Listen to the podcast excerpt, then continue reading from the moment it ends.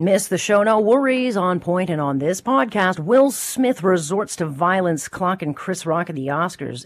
An unforgivable sin that looks like it's going to be forgiven by the very same people who preach the moral high ground to the rest of the world, and yet never quite live up to their own standards. So we'll talk to Glenn Foster, that Canadian guy, about the blurred line of comedy in 2022 and the fallout that this temper tantrum could have in the comedy world, which is already struggling not to get canceled.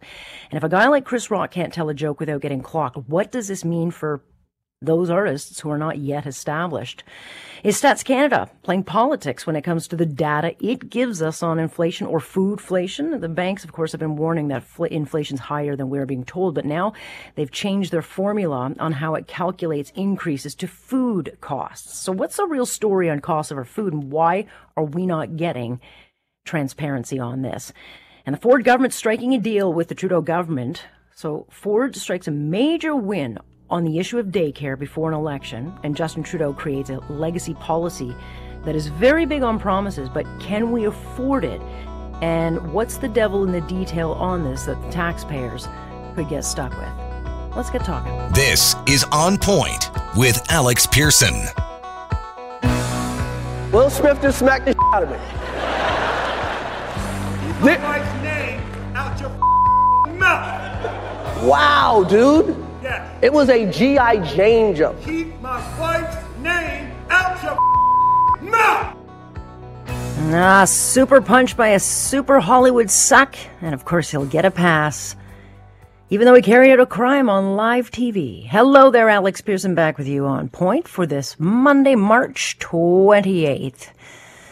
Here we go into a new week, new time, and um, I go away for a week, and I think the question I come back with is like, what didn't happen while I was away? And naturally, when you go on vacation, you try to tune out, but it's so hard to unplug because the news never stops.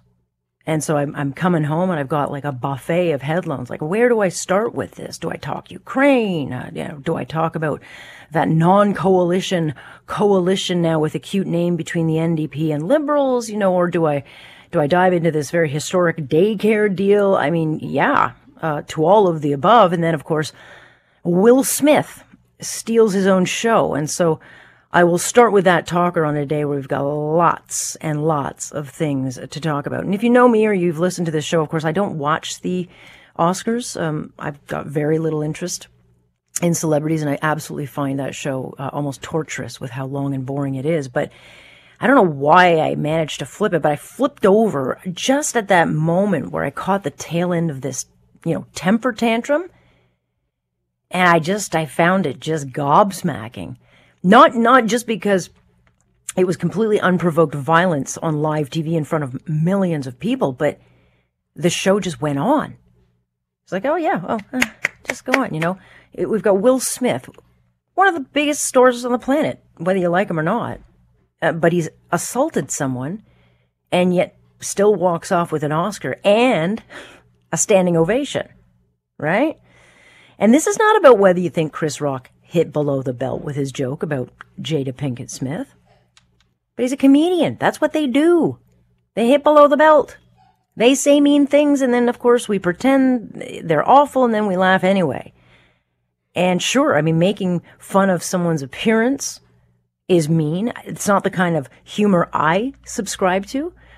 Um, but Jada Pinkett Smith has been very open about this condition. Um, she's also a very famous, rich celebrity. So when you go to a show like that and you're all dressed to the nines and you got a big name, uh, she becomes fair game.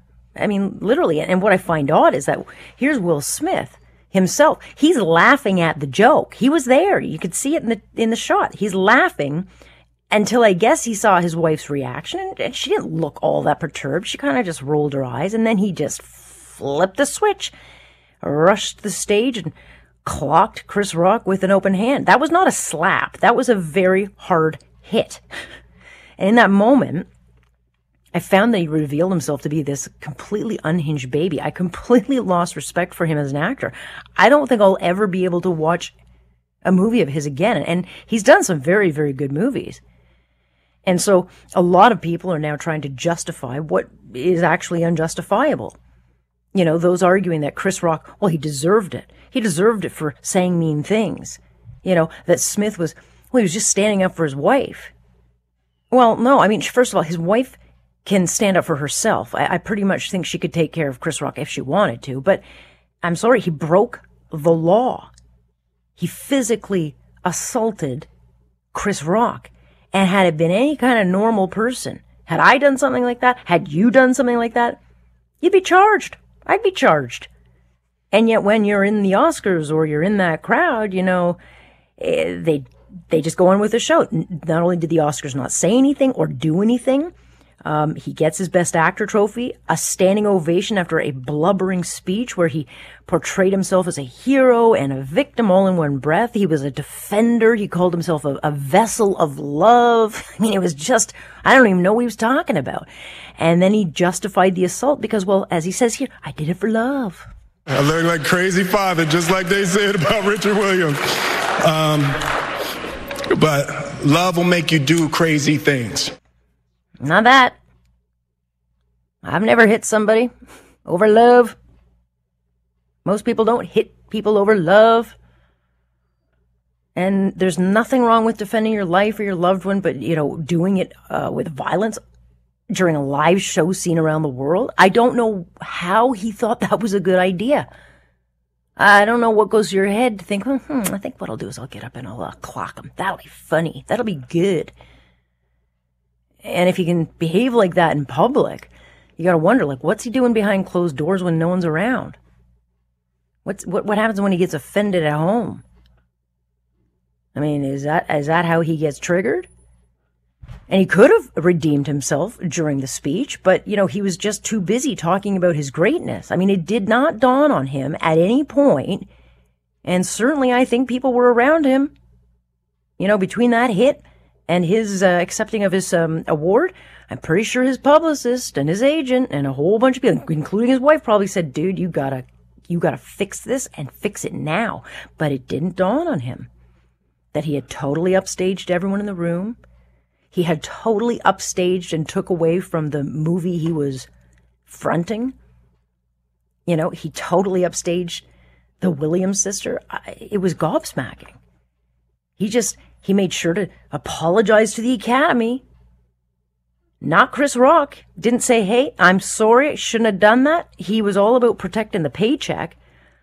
And while he's bragging about his nobility, he just wasn't noble enough to simply say, hey, I was wrong. I shouldn't have done that. It set a good example. And apparently in his household, that's the way they do it, said his son on Twitter. That's how we do things. Well, no, it's not how normal people do things. They don't go up and commit assault on live TV. That's not how things are done. Not in a civilized society. But imagine, like, what if it was a white man going on stage and hitting a black man, or vice versa?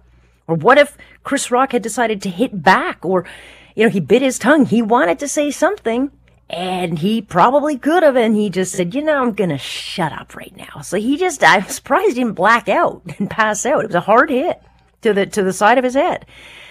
Uh, you know, would that be forgiven? He's lucky Chris Rock held his composure. It'd be interesting. What if Ricky Gervais were hosting? He has lots to say, and he would not have held back. Would Will Smith have gone on stage and clubbed him? I mean, this all might be okay with Will Smith and his thin skinned colleagues who always preach the high ground and yet seem to turn a blind eye uh, to the known predators or the abusers among them. But, you know, to the real world, I, I just see hypocrisy at its, at its finest. And then I love this. You got uh, Will Smith, you know, during his blathering speech that, you know, had him crying and, and coming up with justifications without actually talking about what happened. And, you know, he said, you know, you've, you've got to put up with the abuse, he says. Now, know to do what we do, you got to be able to take abuse, you got to be able to have people talk crazy about you. In this business, you got to be able to have people disrespecting you. And you got to smile and you got to pretend like that's okay.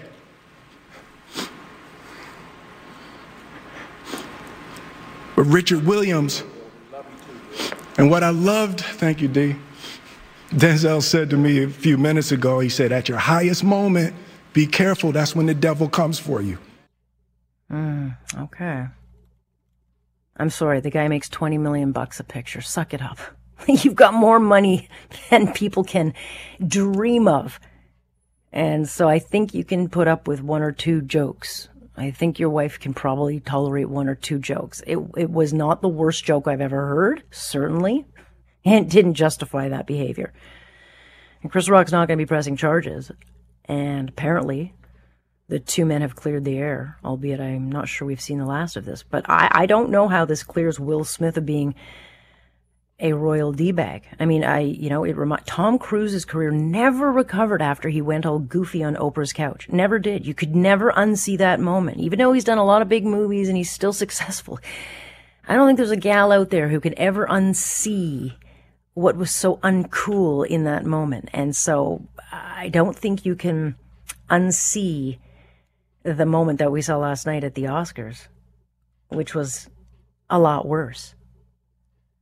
And so the Academy's tweeted out it does not condone violence of any form and they're investigating the situation. Well, what's to investigate? That's right. There was an act of totally unprovoked violence which upstaged their show. And they made a choice in that moment, and that was to go on with the show, which they often do. Jada, I love you. G.I. Jane 2, can't wait to see it. All right?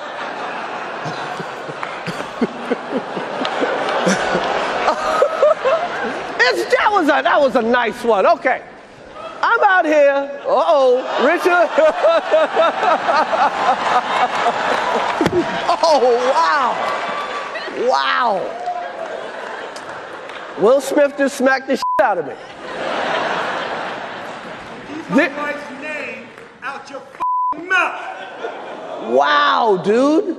Yes. It was a G.I. Jane jump. Keep my wife's name out your mouth. I'm going to, okay? I could, oh, okay. That Yeah, was there uh, you go. greatest night in the history of television. Okay. okay. All right. That is Chris Rock. And, uh, I mean, what do you do after a guy comes over and punches you in the face or slaps you in the face or whatever? I mean, eh, that's what happened. So, like, when when does a comedian go over the line? I don't think there is a line anymore. I just don't think it exists. You can cross any line anytime. And sure, Chris Rock may have made a nasty joke about Jada Pinkett Smith. He now says uh, he didn't know she had any kind of issue uh, about alopecia. I mean, she's spoken about it. That's fine. Um, but, you know, a lot of times in comedy, it goes below the belt. You know, it's uncomfortable. Makes fun of things that generally shouldn't be made fun of. And, you know, Will Smith is apologizing now, as you heard in the news. Uh, What what I found was, uh, you know, interesting is that Will Smith was actually laughing at Chris Rock's joke. It wasn't until he looked over at his wife and she didn't laugh. She was kind of rolling her eyes. And then, of course, he goes up on stage and does what he does. And so, you know, now we've got this debate with one side justifying this completely inappropriate reaction. You know, others saying, hey, he was just standing up for his wife. And then you've got the other side saying, look, you can't openly assault someone in the name of love. It's just not okay. and it's not. Let me bring in a guy who has to do this for a living. And uh, sure, it's probably not as easy as it used to be. Glenn Foster. He is that Canadian guy with more than 40 years in Canadian comedy. Good to have you, Glenn. Great to be here. Well, here and there. Yeah, well, I gotta be honest. I would, I think that being a stand-up comedian in 20, 2022 would be one of the hardest jobs. Is it even fun anymore? Well, it's getting to the point where, you know, everyone's trying to cancel comedians for things that they did like 20 years ago. And now we have this open assault on stage. I mean, what's the next step? Does someone shoot a comedian on stage? Don't give them any ideas. You know? Yeah, uh, I mean, I have what is the next step? So, yeah, I have to be honest, you know, I, I, I was on my computer last night and suddenly everything started lighting up with notifications and then, you know, the, the video, I saw it and my very first reaction was, holy crap, are the Oscars on tonight? yeah, it's true. I, I don't watch them either, but I, I kind of flipped over and I caught it and I was like, You won't miss them next year, though, will you? Well, I probably will, um, because I don't think that would happen again. Having said that, the fact that it happened at all, I mean, what was your? I mean, Chris Rock is legendary. Whether you think he's funny or not, I mean, he's he is. I've seen him live at Massey Hall. He was really funny. He goes below the belt, but I think a lot. Don't most com- comedians go where they shouldn't go? I mean, they do take a lot of Well, that- risks. um, That used which to is be what- part of the job Yeah. description, but now the job description seems to be entertain without hurting anyone ever. Uh, and uh, you know, all all jokes sort of have a victim. You know, uh, I will say this is one advantage of doing Zoom shows that uh, you can't be attacked.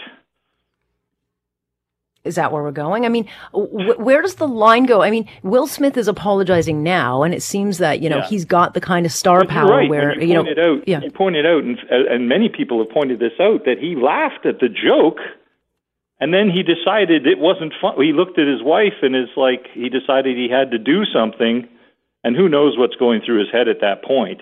And and you know they have an open marriage and so on and so forth. That none of none of which should have anything to do with anything. The the joke is a funny joke, right?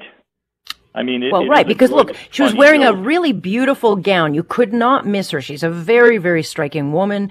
Um, I didn't know she had alopecia. It's not actually something I knew, and I thought, my God, she's a very beautiful woman. With with she can carry off, uh, you know, she can shave her head and carry that off, and she's got such a magnificent. I mean, she was standing out. So I thought, well, it's not it's not unnormal or unreal that someone would kind of use her as kind of a, a, a, subject matter. I I think Well, that's what they not, they it's do. also not out of the out of the realm of possibility that you know she was up for a part or something where she had to shave her head and and she was Maybe, there, yeah. right? And and so what's how's Chris Rock supposed to know this? Right? I didn't know it. Other people didn't know it. Everybody knows it now, but who knew it prior to the fact? Right. And so, Right? look, I don't think a comedian goes up on stage and thinks, okay, I'm going to say this and then I have to worry about someone attacking me. And when, when Will Smith went, went up on stage, I thought, okay, this is part of the bit. And maybe, you know, he's going to go up and kind of wrestle him or give him a noogie or maybe a wedgie or something. What I didn't expect Right. was an open handed, uh, hit. And it wasn't a slap. A slap would have not been, I mean, that was a hard hit to the side of the head, which was kind of cupped, made a big noise, but it was a hard hit. And, and Chris Rock, I think, reacted like I, it was a miracle he didn't do anything else. Like he bit his tongue. I think he thought it- it- I it- could say something know- a lot worse. testament to him being a professional is that you know he stood there and he didn't he didn't break his you know character he actually you know commented on it kept things going type thing so it's a testament to his professionalism if anything you know and uh also his maybe his upbringing a little bit because uh he took a good hard shot and it didn't really faze him you know But what if it had been I- someone I, else? Like I think, Jer- I think they're onto something here now. Instead of, uh, you know, with the Oscars, instead of having the Academy vote, I think you just take all the the uh, nominees for each individual category and they go into a, into a cage, Thunderdome style, and, and you can just hang the Oscar from from a rope in the middle, and whoever gets to walk out with it walks out with it. Yeah, well, someone will bring a ladder and then someone will fall off. But you know, it's interesting because uh, you know some of the big greats, uh, you know Jerry Jerry Seinfeld, a lot of these big names like Chris Rock have openly said. Um, uh, and sorry, forgive me, I'm having a kind of brain fart. Uh, the big one who just kind of went through the whole transphobia issues. Um, his name evades me. Oh, uh. Dave Chappelle. Dave Chappelle. I mean, he has been talking openly about the fact that it's like, you know, it, it's so hard to do comedy now with woke culture and cancel culture that it's not worth it for a lot of these people to even go out and put themselves out there. And so where does it go from here? I mean, I'm sure Will Smith will probably be forgiven for what is ultimately a pretty unforgivable thing. Um, but where does, where does this now blur the line or does it? Like, does everything just go back to normal? I do not know. I mean, I, I, I it's never happened to me, but I have had uh, lots of lots of friends who have been threatened on stage or attacked after shows, and usually it's a small town thing, and you're picking on some guy in front of his girlfriend or something, and it's you know it's whatever would set someone off in a small town situation, but amplified because it's a show and somebody's on stage and you know calling someone out publicly and so on and so forth. So you know, it's it, it's never been without its dangers, but it just seems that it's just becoming, you know more and more of a thing that okay, so it used to be okay, you didn't like a, a joke, so then you're going to try and cancel this person, but now you don't like a joke, you're going to get up on stage and, and smack somebody. Like I think there's a lot of comedians worried about this thing right now. Well, because it happened at the Oscars in front of Sure. like an audience of a billion people, and you think, okay, Will Smith is an actor. He's not new to this kind of thing. He knows what goes with the territory. So does Jada Pinkett Smith. I mean, she's a tough woman. She may have her vulnerabilities, but they all know what goes with the territory. Um, and, and, frankly, uh, like I don't know where you know Ricky Gervais. I mean, he is hysterical, but he takes no prisoners. He's he again he puts it all out there. What, what is he never going to get a, Well, I a think- gig again? I mean. I think the idea is, and what I try for myself, because truthfully, if I was more famous, I think I'd be canceled at this point because I I delve into topics that are things you really shouldn't be joking about. But that doesn't mean that that uh, you can't joke about them. You just have to be careful how you do it. And Well, if you can't make a GI Jane joke at the Oscars my in front of a room is that is seasoned, like how do you? offense yeah. and maybe tiptoe over it a little bit, but step back, right? I'm not going out to deliberately offend people, but what I am trying to do in some cases, and not all my materials like this, but in some cases, what you're trying to do is make them think you're going to offend them, get them all wound up, and then kind of let them off the hook with a with a different twist or something that, and they go, oh well, that's not offensive, you know, or that it came close, but it isn't. Uh, my my favorite jokes are, are the ones that are so on the line where you go, you you laugh before you think about it, and then pretty much what happened last night. He laughed and then he thought about it, and he decided. I mean, to me, it's like once you laugh, you've made your decision. That joke was funny. That's the only Right. marker of is a joke funny. You laughed, right? So I have to think that Chris Rock, because you can see kind of back and forth. Uh, Will Smith is laughing. He's not that far from the stage. So if you're Chris Rock and you're making that joke and you got the guy laughing, you're like, okay, I guess I'm going to go here. And he's like, you know, it wasn't a bad joke. And, and so he, I think he thought that he was okay going there. And then Will Smith turned around and said, you know what? No, you're not. And who's to say that Chris Rock even wrote the joke? I mean, Chris Rock's got probably 20 writers. It's it's it's the Oscars, right? Like it it could have just been thrown in there and and I'm sure that that he's, you know, maybe glanced over them before he went on or had a, you know, because you these things get changed up until the last minute anyway and it comes up on I'm I'm sure it was on a teleprompter and I'm sure it was uh, you know maybe even point form or whatever because you have to state a time and everything else. So it, it wasn't an unplanned thing, but I bet Chris Rock had very little to do with the actual planning of it. You know, he's got other things and other responsibilities to do. Uh, you know, the Oscars is just one other thing. So I'm sure that uh, you know he didn't. I don't. I don't think he wrote the joke himself. He might have, but I, I don't think so. I think it was probably one of the writers. You know, and then it's in there, and then you glance over it. I mean, if if if you're a comedian and you have writers, then they do the writing, and you look at it and you go, okay, and you glance over it, and you kind of put it in the back of your mind until it's actually showtime, and then when it comes out of your mouth at that point, you go, oh, okay, well maybe that was a little close to the bone, right? Yeah. But Well, okay, but- again, if but where does it go now? Alopecia, then Right. You know, yeah. So where does it go? Where does it go from here? Because you know he got his Oscar. Um, now there's this investigation looking into it by the Academy. They say that they condemn it. They don't tolerate this. But again, they went on with the show. He was allowed to make a Yes, speech. course. I mean, it, so is this a forgivable sin, or is there any blowback for Will Smith from here? Well, I don't think there's any blowback because because Chris Rock did not did not file uh, with the police, right? But there has to be in the in the public sec. I mean, in the public In the forum, public the public sector, opinion. I think this will Not the public blow sector, over. I think it'll blow over. To be honest, it's I can't imagine anyone in Hollywood thinking that, like Jerry, like I can't imagine the late night people would be happy with this. I mean, I have to think that comedians would probably band together in this and say, really? Like you're attacking your own? Like this is where we're going now? Yeah, there may be some of that, and I mean, you know, I've been kind of following this all day on Facebook and on Slapchat. That's my little joke there. Oh, is that, um, see, I'm not on any, so that wouldn't land with me because I'm not on any of these. I would, I No, would think said, that's just, I said, I said Slapchat. The, the real yeah, see, I would think that's a real thing.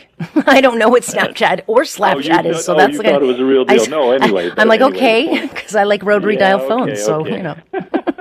I'm not your Yes, audience. it is. It is. Trust me. It is a. It is a point of contention on Facebook today, where people are saying, "Hey, you know, I mean, the guy's a comedian. He's just doing a job, And you did step, I mean, he definitely stepped over a line walking up on stage.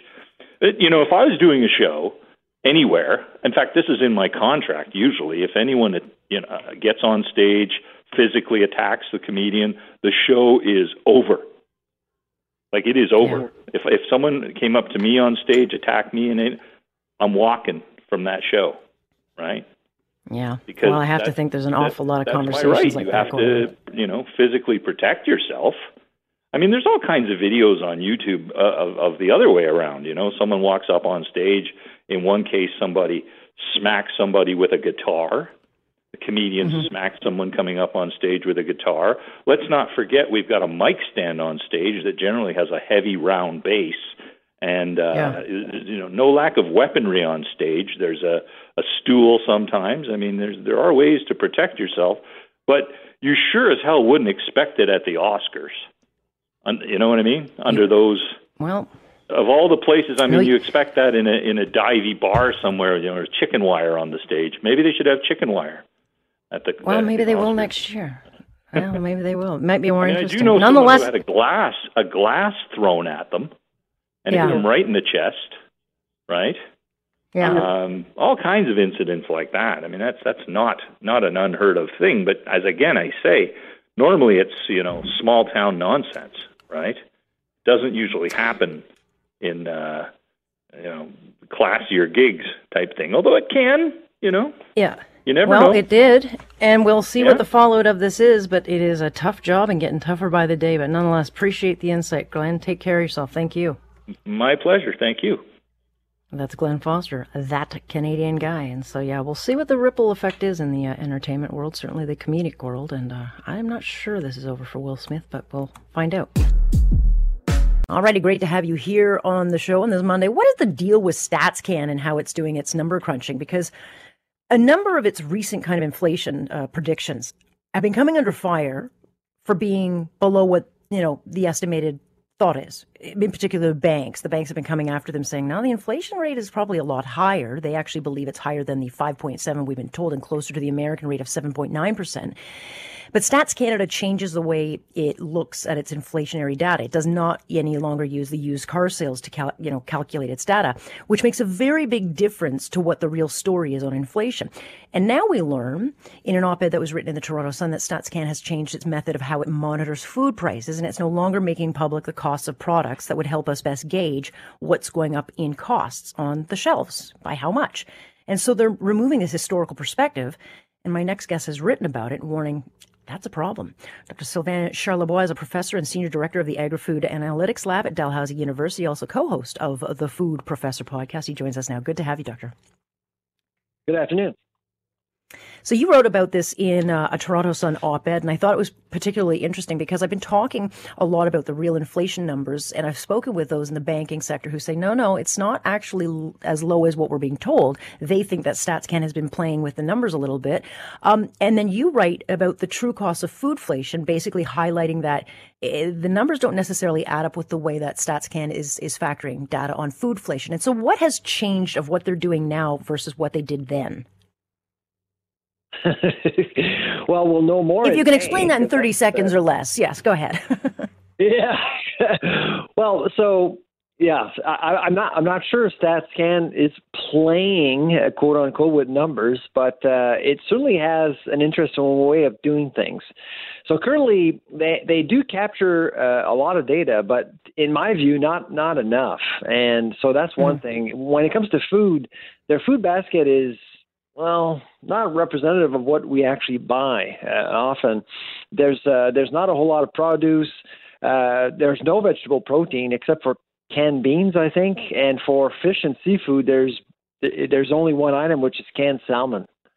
So you can you can tell that really the food basket that they have is needs needs an upgrade or needs a change, and and that's kind of what they're doing in May. So there's nothing unusual about what they're doing in terms of updating their food basket. Uh, but they they also have announced on their website there that they may not actually allow historical data to be accessible uh, to you know, to people who are interested in uh, in history and understanding how food prices are behaving. And and frankly, this is probably the biggest challenge for us. Uh, I mean, for people listening in, they may say, "Well, who cares about history?" Well, to understand what what is going on with food prices, you kind of have a you need to you need to understand what has happened the last 25, 30 years. And my understanding from from their note is that we're it's going to be much harder to have access to historical data as of May. And on top of that, they are adjusting their food food prices or food baskets, and, and they are actually acknowledging that they're going to be capturing more data points, so more data, which is good. In a nutshell, I think what they're doing is that they're admitting that the food inflation rate was was not overly accurate without really saying it. Right, uh, but why? I mean, uh, they're not a partisan uh, institution. They're not, you know, playing to either side, or they're not supposed to. And and I mean, it's not like I'm sitting around reading StatsCan reports. I leave it to people like yourself to, to kind of be able to gather the data and, and make your reports. Uh, but you need to have accuracy in, in, numbers to get a true reflection of what's going on, so that you know you can put out a report, let's say, so that people can make a better decision. Let's say at the grocery store, you can kind of show the trends of what we had and what we're going for, and that seems to be changing. So why would they change that? I mean, is it not in the best interest for Canadians to have an understanding of what the trends are and, and how to maybe navigate them in these times?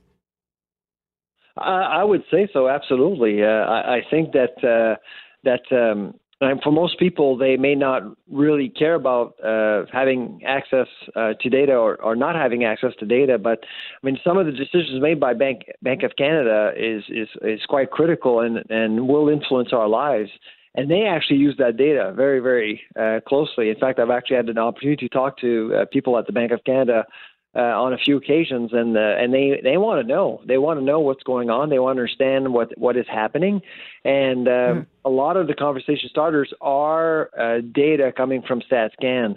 Now, you're saying they're they're bipartisan. I I, I don't know because in the last CP, the last CPI report really scared me because they actually had a full full note on dairy prices, specifically about dairy, kind of justifying why dairy prices are going up. And I've never, in 25 years, I've never seen StatsCan deliberately posting a a full blown note about one of their food categories like that. All right. And so then how do people get a true reflection? I mean, right now, you know, we're trying to navigate, um, you know, increasing costs on everything. Everything in life is going up because of inflation. But food is something that you can't really um, cut. I mean, you, you can shave it down or maybe buy less of the more expensive stuff, but people need to know how to plan. So how do they get accurate information on that if a body like StatsCan can't even be providing the full picture? Well, I think they're doing they're they're doing the best they can, uh, but very few people actually challenge StatsCan, and they and there's a particular culture at StatsCan. Uh, they they they they will reach out, but they're not very good at listening. They're they're not an externally driven organization. They're they have a specific culture. It's very closed in, and and what they do, they think it's the right thing to do. It's the best way to do it and so I've actually had a few meetings with them uh, over the over the years, and and and they're very they're nice people, but they tend to defend what they're doing and not necessarily wanting to understand and and how they can improve how they do from scientists like myself or other people in the country.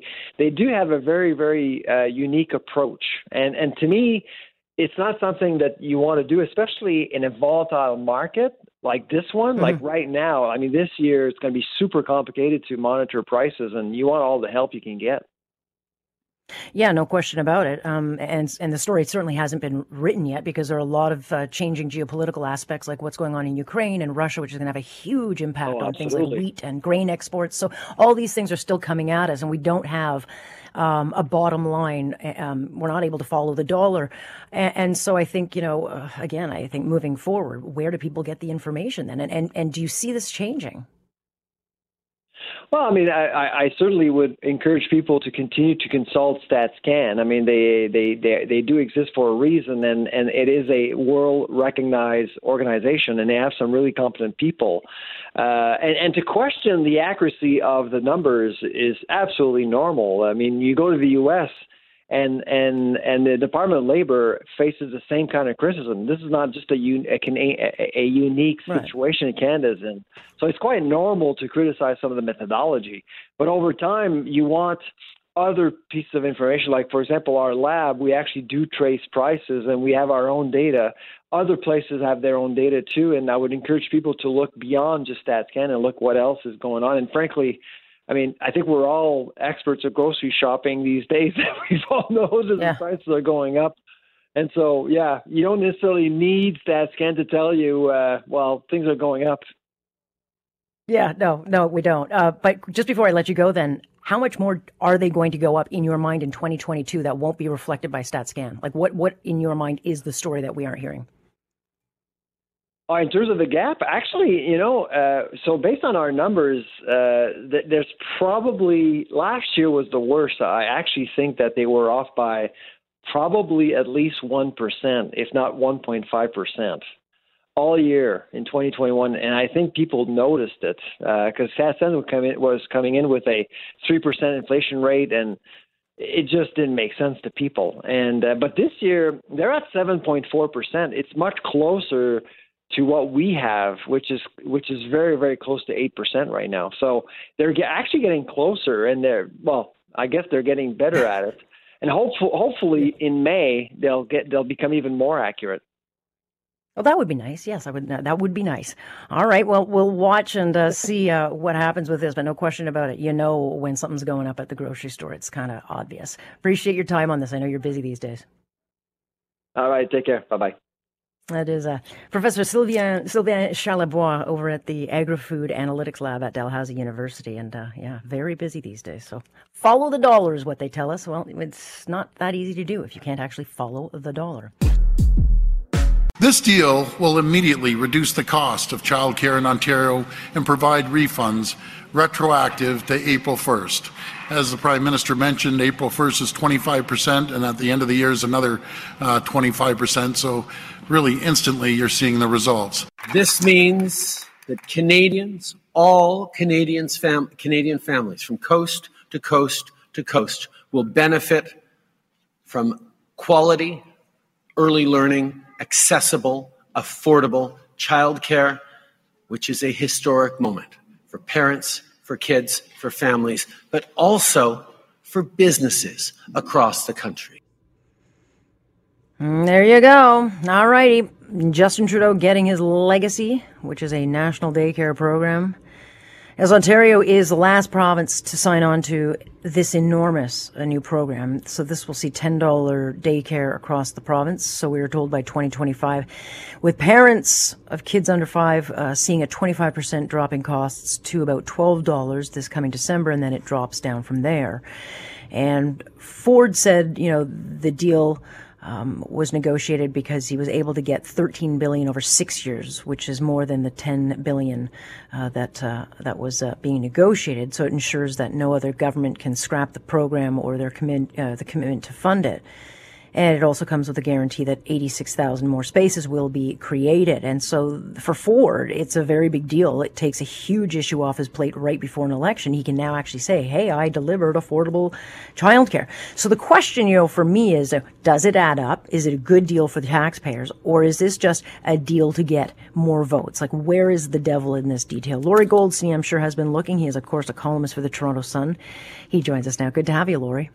Good to be here, Alex this is a massive deal. You know, Paul Martin, uh, liberals have been trying to get this kind of childcare national deal done for for decades, and and so here we are in 2022. They seem to be getting it done. Is there, in your view, a devil in these details? Well, it's cost. Um, look, when you look at what's happening right now, it's as if the crises that governments create make this kind of deal a so-called solution. I mean, this is another $30 billion for the next five years um, of federal uh, tax money going to a particular group of taxpayers. And those are parents who have children under five years of age who choose publicly or, or like nonprofit, profit, or public hmm. daycare mm. for their children. Doesn't help when the mother stays at home. Doesn't help when um, in other families they um, a relative looks after them or a friend looks after them. Um, it's certainly going to cause a boom in daycare. I mean, that's why they need these 86,000 places. So on on one level, look, on the human level, yes, it the costs of daycare are outrageous, um, particularly in in Ontario, and particularly in Toronto. I, I mean, you know, Mm-hmm. you know, families are paying Oh, more do. than their mortgage if they can Yes. afford a mortgage for this. So, Yeah. so in that sense, it's good. But I don't know about you, Alex, but I'm always skeptical when everybody is praising a deal. Everybody, every province signed on to this because it's free money from the feds, right? Including uh, Ford. I mean, what an amazing transformation of Justin. Of sorry, of uh, Doug Ford. I mean, would anybody have thought when he was He's turned into Justin Trudeau. yeah, exactly. There's a slip. Would anybody have thought when he was a, a Toronto city councillor that he would have he would have advocated something like this? He would have been screaming about the costs, the costs in perpetuity, the fact that taxes are going to go up, the fact that it only uh, helps a certain select group of of uh, parents as opposed to all Canadians. Um, so he, you know, he's made this remarkable transformation. And um, for Trudeau, this is look, this is right. I mean, give the guy credit. This is right in his bailiwick. This is a uh, ostensibly a national daycare program, which the Liberals have been promising since uh, what uh, thirty years now, forty years, and never done it. And this now, also remember in Ontario, after three years, they're going to check to think if is this thing actually working. Do the numbers work? All those all those kinds of issues, and those are all concerns. Like, in other words, you just look at this, you go, okay, so they're going to get 25% uh, in May, just as the um, uh, the, the, the Ford's running for election, and then it's going to be another 25, and then by September of 2025, it'll be uh, magically $10 a day daycare for everybody. Well, well, wait a minute. People pay different amounts for daycare. So, so you know, I'm not sure. I guess they're talking about the average. That the average will be uh, ten dollars a day. Uh, And look, Quebec had seven dollar a day daycare for years. Um, it was very popular. It was subsidized by, you know, oil and gas revenues from Alberta. Um, there were problems with it. Uh, the, the fact that the main people getting it were sort of middle class people. That it wasn't really helping, um, you know, lower income families. So those will all be things to watch for in this. But politically, you know, look, it, it works for, um, you know, there's no opposition to this. You know, and I know that unless somebody is questioning something in Parliament or in a provincial legislature, it nothing. You know, in other words, the criticism disappears. That's going to happen with this. All these provinces signed on on the deal. Ontario was the last one, uh, and so this is going to be uh, like uh, it's done. It's it's a done deal, and now we'll have to see how it works. Yeah, I mean, who wants to be the politician that's going to be terrible to moms and dads and, and the little kids and, and the care? But, you know, you look at the all day kindergarten, which was budgeted for $1 billion in its first, uh, you know, in its, in its inception, and now it's ballooned to $3.1 billion. I mean, that is an enormous cost that we're playing. And it's why, I mean, no other province, and I think listeners have to understand, we're the last to sign on because we had complexities that no other province has to deal with. And of course, costs in Toronto are, to your point, ludicrous. I, I mean, we couldn't afford it. That's why we went the nanny route. It gave us more flexibility because this deal would not help a parent like me who is on a shift, let's say. Um, there are a lot of parents who work weekends or shift work that this might not work for. And so there is going to be uh, a portion of society, Lorrie, that, you know, tax credits and choice would have actually helped um, because they work shifts. So they won't necessarily benefit from this. Well, look, this um, when you talk about like all day kindergarten, I mean, back when the, the Ontario uh, Liberals were in power in Quebec, they were specifically warned by their own financial experts, you can't afford Yeah. this, don't do it. They didn't care. they just went ahead and, and did it. Uh, that's how you get to become the most indebted sub-sovereign, sub-sovereign jurisdiction in the world, which is what Ontario became. And we all know we all know the problems of, of that. I guess, but but the, the argument now is that we are in so much debt. Yeah. Uh, federal, it's over a trillion dollars just for the federal government. Then add in all the provinces. That, that that's what what really has happened. I think um, the big change is that from I would say like let's say that the 1990s when when Canadians as a whole went, oh wait, the, the spending's out of control, we got to do something. And ironically, it was the it was uh, Paul Martin and Jean Chrétien who got our finances under control back. There there's no there's no movement for that now.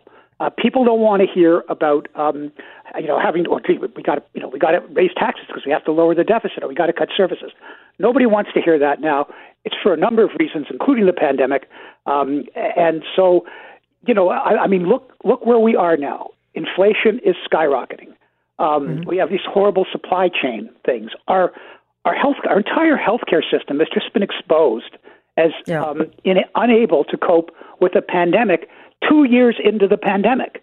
The reason, yeah. you know, for example, in Ontario, the reason we had to shut down so much was to protect the hospitals because they had no capacity for a surge. Now, we knew that before uh, the pandemic hit. The pandemic just hit, and it was like, oh my lord. But but the lesson is because we don't properly fund things and we don't spend the money in the right place on the right priorities, for the past two years, Ontario became one of the most locked down jurisdictions in the world to protect um, to protect the hospital system. It's bizarre. Like families with kids are protecting the, the hospital system because their kids don't go to school. So, so, and yet, and yet the kids were all in daycare. Eh, but, but to my, I mean, to your point, Lorrie, I mean, we have all these massive spending promises, whether it's the non-coalition coalition of Justin Trudeau and, and Jagmeet Singh. They want pharmacare now. They want, uh, they've got their daycare. I mean, I can't remember what the other one was, but they all want all these massive national spending programs.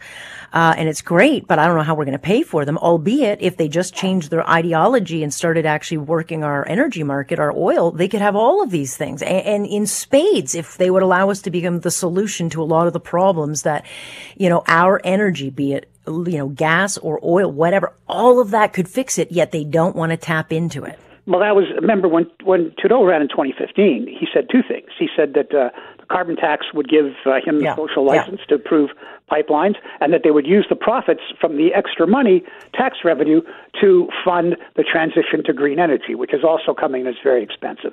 Absolutely none mm-hmm. of that has happened, right?